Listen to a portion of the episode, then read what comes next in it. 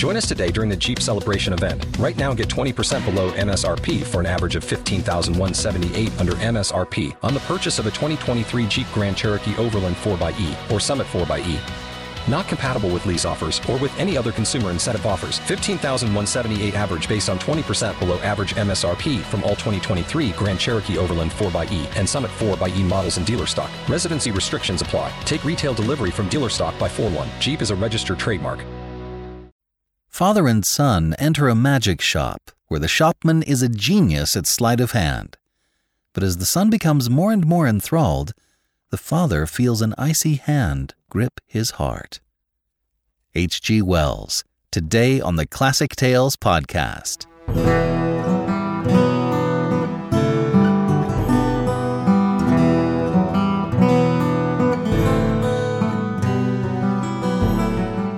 Welcome to this vintage episode of the Classic Tales podcast. Thank you for listening. Two vintage episodes are released each week, so be sure to check your feed regularly. New episodes will be available every Friday. Please help us to keep the vintage episodes coming by going to classictalesaudiobooks.com. Become a supporter, tell your friends, order an audiobook, or send us an email.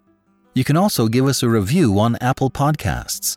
Every little bit helps. Thank you so much. Herbert George Wells. Yeah, when he invents a genre, he invents a genre.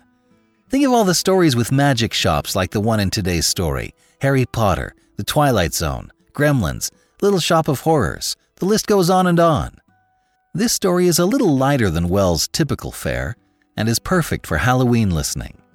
So let's journey to a magic shop where all goods are of the same quality and that is the best. And now, The Magic Shop by H.G. Wells.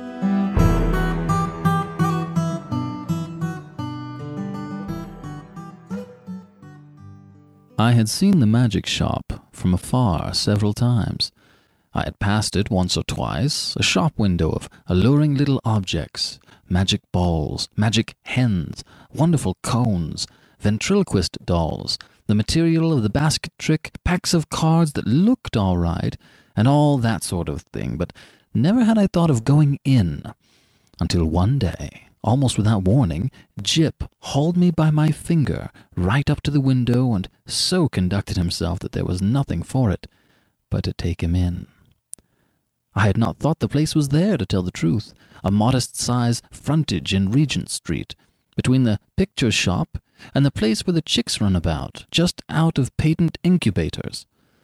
But there it was, sure enough. I had fancied it was down, near the circus, or round the corner in Oxford Street, or even in Holborn. Always over the way and a little inaccessible it had been, with something of the mirage in its position. But here it was, now quite indisputably, and the fat end of Jip's pointing finger made a noise upon the glass. If I was rich, said Jip, dabbing a finger at the disappearing egg, I'd buy myself that and that, which was the crying baby, very human, and that, which was a mystery and called, so a neat card asserted, buy one and astonish your friends. Anything, said Jip, will disappear under one of those cones. I have read about it in a book. And their data is the vanishing halfpenny, only they've put it this way up so as we can't see how it's done. Jip, dear boy, inherits his mother's breeding, and he did not propose to enter the shop or worry in any way.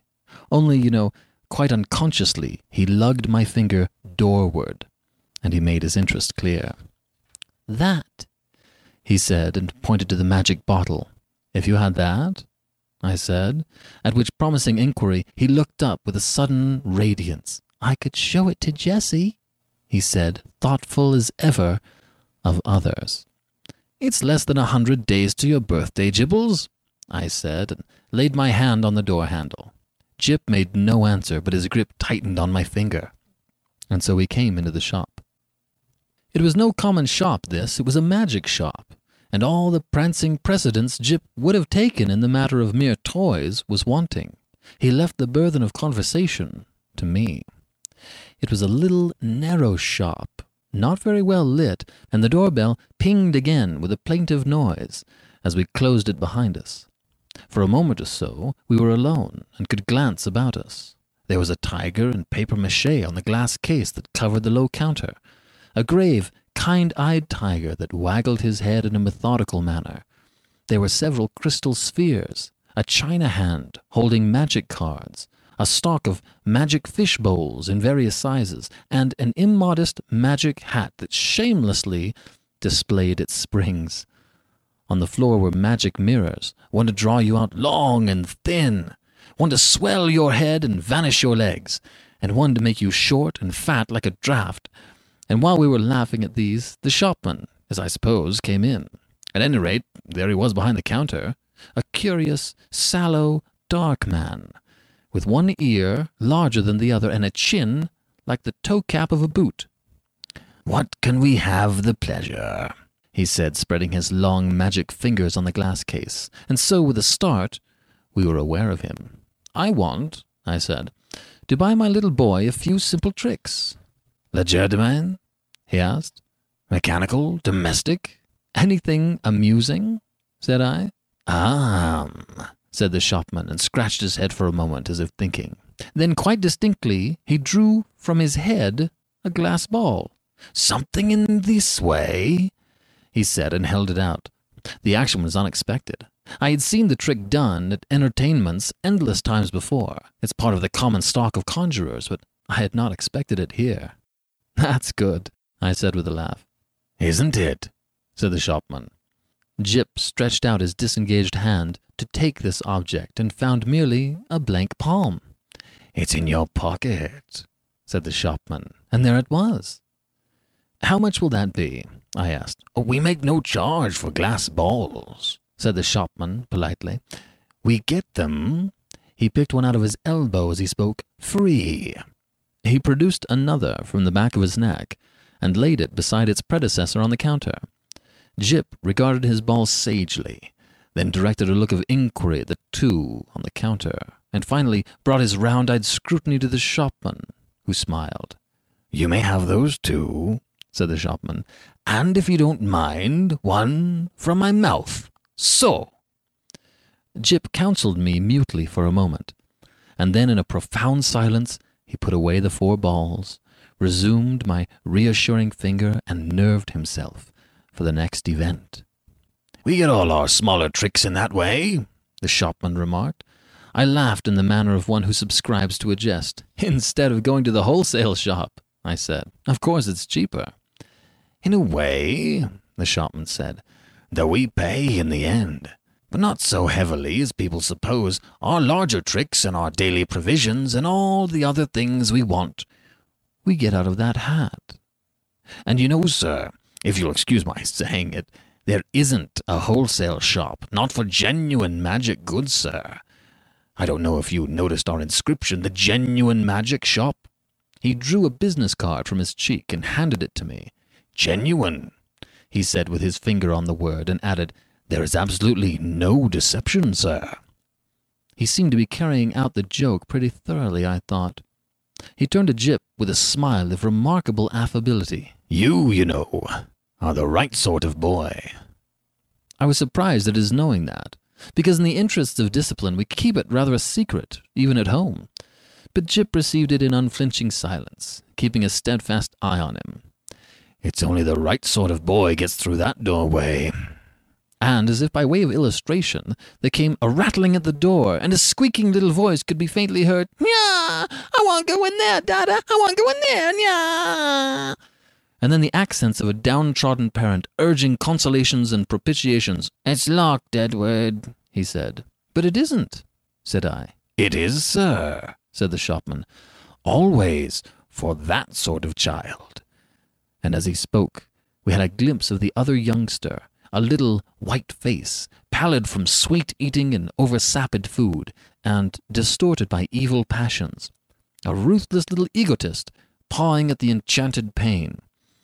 It's no good, sir, said the shopman as I moved with my natural helpfulness doorward, and presently the spoilt child was carried off howling. How do you manage that? I said, breathing a little more freely. Hmm, magic! Said the shopman, with a careless wave of his hand, and behold, sparks of coloured fire flew out of his fingers and vanished into the shadows of the shop. You were saying, he said, addressing himself to Jip, before you came in that uh, you would like one of our buy one and astonish your friends boxes. Jip, after a gallant effort, said, Yes. It's in your pocket. And leaning over the counter, he really had an extraordinarily long body. This amazing person produced the article in the customary conjurer's manner. Paper, he said, and took a sheet out of the empty hat with the springs. String. And behold, his mouth was a string box, from which he drew an unending thread, which, when he had tied his parcel, he bit off, and, it seemed to me, swallowed the ball of string. And then he lit a candle at the nose of one of the ventriloquist's dummies, stuck one of his fingers, which had become sealing wax red, into the flame, and so sealed the parcel. Then there was the disappearing egg, he remarked, and produced one from within my coat breast, and packed it, and also the crying baby, very human. I handed each parcel to Jip as it was ready, and he clasped them to his chest. He said very little, but his eyes were eloquent. The clutch of his arms was eloquent. He was the playground of unspeakable emotions. These, you know, were real magics. Then, with a start, I discovered something moving about in my hat, something soft and jumpy. I whipped it off, and a ruffled pigeon, no doubt a Confederate, dropped out and ran on the counter, and went, I fancy, into the cardboard box behind the papier mache tiger. Tut, tut, tut, said the shopman, dexterously relieving me of my headdress. Careless bird, and not, as I live, nesting. He shook my hat, and shook out into his extended hand two or three eggs, a large marble, a watch, about half a dozen of the inevitable glass balls, and then crumpled, crinkled paper. More, and more, and more, talking all the time of the way in which people neglect to brush their hats inside as well as out, politely, of course, but with a certain personal application. All sorts of things accumulate, sir. Not you, of course, in particular. Nearly every customer. Astonishing what they carry about with them. The crumpled paper rose and billowed on the counter more and more and more until he was nearly hidden from us. Until he was altogether hidden. And still his voice went on and on. We none of us know what the fair semblance of a human being may conceal, sir. Are we all then no better than brushed exteriors, whited sepulchres, his voice stopped, exactly like when you hit a neighbor's gramophone with a well aimed brick. The same instant silence, and the rustle of paper stopped, and everything was still. Have you done with my hat? I said after an interval. There was no answer. I stared at Jip, and Jip stared at me. And there were our other distortions in the magic mirrors, looking very rum and grave and quiet. I think we'll go now, I said. Will you tell me how much all this comes to? I say, I said on a rather louder note, I want the bill and my hat, please. It might have been a sniff from behind the paper pile. Let's look behind the counter, Jip, I said. He's making fun of us. I led Jip round the head wagging tiger, and what do you think there was behind the counter? No one at all. Only my hat on the floor and a common conjurer's lop-eared white rabbit lost in meditation and looking as stupid and crumpled as only a conjurer's rabbit can do. I resumed my hat, and the rabbit lolloped a lollop or so out of the way. Dada, said Jip in a guilty whisper. What is it, Jip? said I. I do like this shop, Dada. So do I, I said to myself if the counter wouldn't suddenly extend itself to shut one off from the door, but I didn't call Jip's attention to that. Pussy, he cried, with a hand out to the rabbit as it came lolloping past us. Pussy, do Jip a magic. And his eyes followed it as it squeezed through a door I had certainly not remarked a moment before. Then this door opened wider, and the man, with one ear larger than the other, appeared again. He was smiling still, but his eyes met mine with something between amusement and defiance. You'd like to see our showroom, sir, he said with an innocent suavity. Jip tugged my finger forward. I glanced at the counter and met the shopman's eye again. I was beginning to think the magic just a little too genuine. We haven't very much time, I said. But somehow we were inside the showroom before I could finish that. All goods of the same quality, said the shopman, rubbing his flexible hands together, and that is the best. Nothing in the place that isn't genuine magic, and warranted thoroughly rum. Excuse me, sir. I felt him pull at something that clung to my coat sleeve, and then I saw he held a little wriggling red demon by the tail. The little creature bit and fought and tried to get at his hand, and in a moment he tossed it carelessly behind a counter. No doubt the thing was only an image of twisted india rubber, but for the moment. And his gesture was exactly that of a man who handles some petty, biting bit of vermin. I glanced at Jip, but Jip was looking at a magic rocking horse. I was glad he hadn't seen the thing. I say, I said in an undertone, and indicating Jip and the red demon with my eyes. You haven't many things like that about, have you? None of ours. Probably brought it in with you, said the shopman, also in an undertone, and with a more dazzling smile than ever. Astonishing what people will carry about with them unawares. And then to Jip, Do you see anything you fancy here? There were many things that Jip fancied there. He turned to this astonishing tradesman with mingled confidence and respect. Is that a magic sword? he said. A magic toy sword. It neither bends, breaks, nor cuts the fingers. It renders the bearer invincible in battle against anyone under eighteen. Half a crown to seven and sixpence, according to size. These panoplies on cards are for juvenile knight errants, and very useful. Shield of safety, sandals of swiftness, helmet of invisibility. Oh, Daddy, gasped Jip. I tried to find out what they cost, but the shopman did not heed me. He had got Jip now. He had got him away from my finger. He had embarked upon the exposition of all his confounded stock, and nothing was going to stop him. Presently, I saw with a qualm of distrust and something very like jealousy that Jip had hold of this person's finger, as usually he had hold of mine. No doubt the fellow was interesting, I thought, and had an interestingly faked lot of stuff, really good faked stuff. Still, I wandered after them, saying very little, but keeping an eye on this prestidigital fellow. After all, Jip was enjoying it, and no doubt when the time came to go, we should be able to go quite easily. It was a long, rambling place, that showroom, a gallery broken up by stands and stalls and pillars, with archways leading off to other departments, in which the queerest looking assistants loafed and stared at one, with perplexing mirrors and curtains. So perplexing indeed were these that I was presently unable to make out the door by which we had come. The shopman showed Jip magic trains that ran without steam or clockwork, just as you set the signals, and then some very, very valuable boxes of soldiers that all came alive directly you took off the lid and said, I myself haven't a very quick ear, and it was a tongue twisting sound, but Jip, he had his mother's ear, got it in no time. Bravo! said the shopman, putting the men back into the box unceremoniously and handing it to Jip. Now, said the shopman, and in a moment Jip had made them all alive again. You'll take that box? asked the shopman. We'll take that box, said I, unless you charge its full value, in which case it would need a trust magnet. Dear heart, no! And the shopman swept the little men back again, shut the lid, waved the box in the air, and there it was, in brown paper, tied up, and with Jip's full name and address on the paper. The shopman laughed at my amazement. This is genuine magic, he said. The real thing. That's a little too genuine for my taste, I said again. After that, he fell to showing Jip tricks, odd tricks, and still odder the way they were done. He explained them. He turned them inside out, and there was the dear little chap nodding his busy bit of a head in the sagest manner.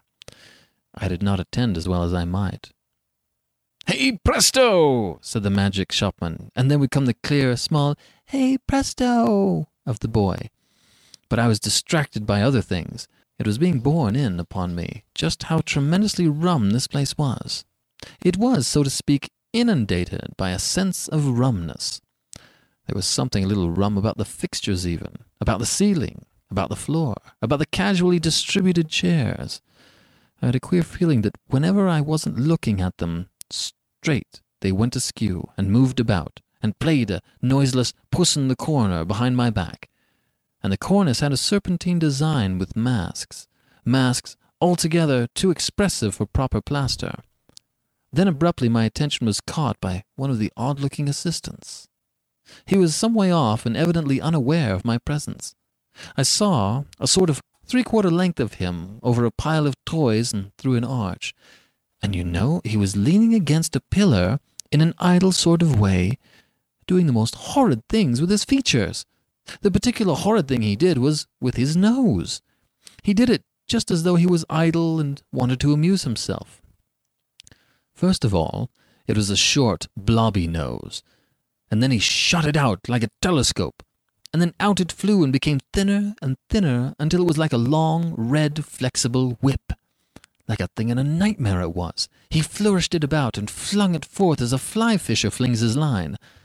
My instant thought was that Jip mustn't see him. I turned around, and there was Jip, quite preoccupied with the shopman, and thinking no evil. They were whispering together and looking at me. Jip was standing on a little stool, and the shopman was holding a sort of big drum in his hand. Hide and seek, Dada! cried Jip. You're he! And before I could do anything to prevent it, the shopman had clapped the big drum over him. I saw what was up directly. Take that off! I cried. This instant! You'll frighten the boy! Take it off! The shopman with the unequal ears did so without a word, and held the big cylinder towards me to show its emptiness, and the little stool was vacant. In that instant my boy had utterly disappeared. You know perhaps that sinister something that comes like a hand out of the unseen and grips your heart about? You know it takes your common self away, and leaves you tense and deliberate, neither slow nor hasty, neither angry nor afraid. So it was with me. I came up to this grinning shopman and kicked his stool aside. Stop this folly, I said. Where is my boy? You see, he said, still displaying the drum's interior, there is no deception. I put up my hand to grip him, and he eluded me by a dexterous movement. I snatched again, and he turned from me and pushed open a door to escape. Stop! I said, and he laughed, receding. I leapt after him into utter darkness. Thud! Lord bless me heart, I didn't see you coming, sir. I was in Regent Street, and I had collided with a decent looking working man, and a yard away perhaps, and looking a little perplexed with himself, was Jip. There was some sort of apology, and then Jip had turned and come to me with a bright little smile, as though for a moment he had missed me, and he was carrying four parcels in his arm. He secured immediate possession of my finger. For the second I was rather at a loss. I stared round to see the door of the magic shop, and behold, it was not there. There was no door, no shop, nothing. Only the common pilaster between the shop where they sell pictures and the window with the chicks. I did the only thing possible in that mental tumult. I walked straight to the curbstone and held up my umbrella for a cab. Hansoms, said Jip in a note of culminating exultation. I helped him in, recalled my address with an effort, and got in also. Something unusual proclaimed itself in my tailcoat pocket, and I felt and discovered a glass ball. With a petulant expression, I flung it into the street. Jip said nothing. For a space, neither of us spoke. Dada, said Jip at last, that was a proper shop. I came round with that to the problem of just how the whole thing had seemed to him. He looked completely undamaged. So far, so good. He was neither scared nor unhinged. He was simply tremendously satisfied with the afternoon's entertainment. And there in his arms were the four parcels. Confound it, what could be in them? Um, I said, little boys can't go to shops like that every day. He received this with his usual stoicism, and for a moment I was sorry I was his father and not his mother, and so couldn't suddenly there, coram publico in our hansom, kiss him. After all, I thought, the thing wasn't so very bad. But it was only when we opened the parcels that I really began to be reassured. Three of them contained boxes of soldiers, quite ordinary lead soldiers, but of so good a quality as to make Jip altogether forget that originally these parcels had been magic tricks of the only genuine sort. And the fourth contained a kitten, a little living white kitten in excellent health and appetite and temper. I saw this unpacking with a sort of provisional relief. I hung about in the nursery for quite an unconscionable time. That happened six months ago, and now I am beginning to believe it is all right. The kitten had only the magic natural to all kittens, and the soldiers seem as steady a company as any colonel could desire. And Jip? The intelligent parent will understand that I have to go cautiously with Jip.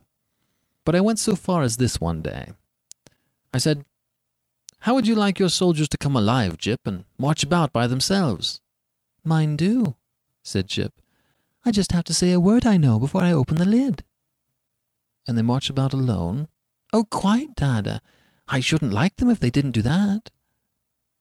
I displayed no unbecoming surprise, and since then I have taken occasion to drop in upon him once or twice, unannounced, when the soldiers were about.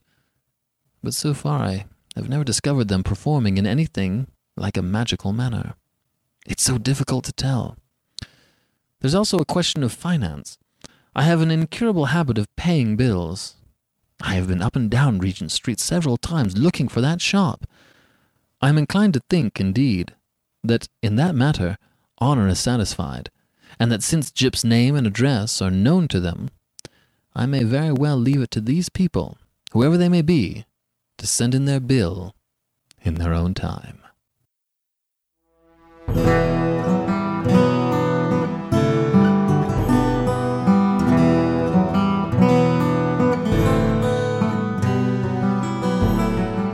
This is BJ Harrison.